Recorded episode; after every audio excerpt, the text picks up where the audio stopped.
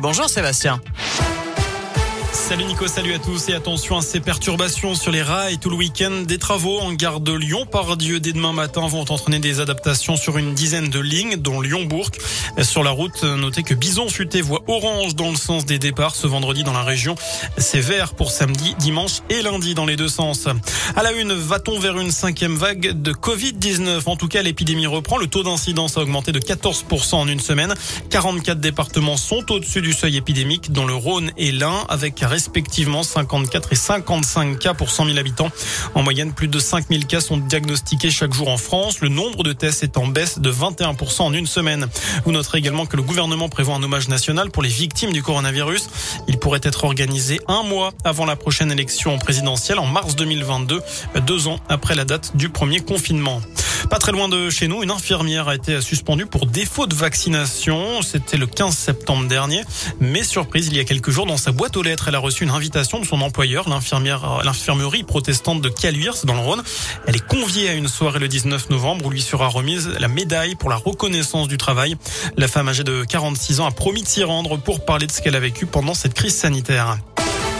Dans le reste de l'actu, ce drame hier soir à Mâcon vers 20h30. Selon le journal de Saône-et-Loire, un passant a aperçu une personne se jeter du pont Saint-Laurent qui traverse la Saône. Les secours ont été immédiatement avertis et les recherches ont débuté notamment avec un drone équipé d'une caméra thermique. Mais la victime, un homme, a été retrouvé sans vie quelques heures après. On s'en aperçoit tous les jours en faisant ses courses ou le plein de la voiture. L'inflation continue d'accélérer en France. Les prix à la consommation ont progressé de 2,6% en octobre selon l'INSEE. En Bourgogne, une fillette de 4 ans a tiré par accident sur son frère de 18 mois.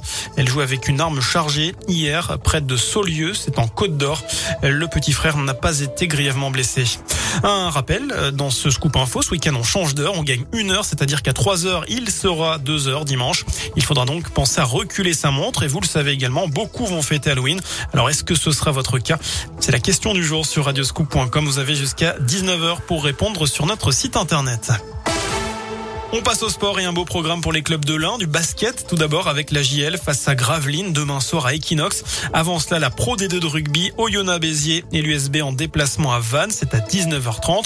Et pour être complet en foot, le FBBP joue à Saint-Chamond demain à l'occasion du sixième tour de la Coupe de France, c'est à 18h. Enfin, on en sait plus sur le gagnant des 220 millions d'euros à l'euro million, ou plutôt la grande gagnante, puisqu'il s'agit d'une jeune habitante de Tahiti en Polynésie française.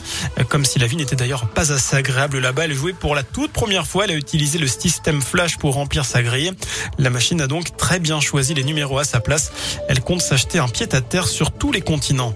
Voilà pour l'essentiel de l'actu info de retour dans une demi-heure. À tout à l'heure.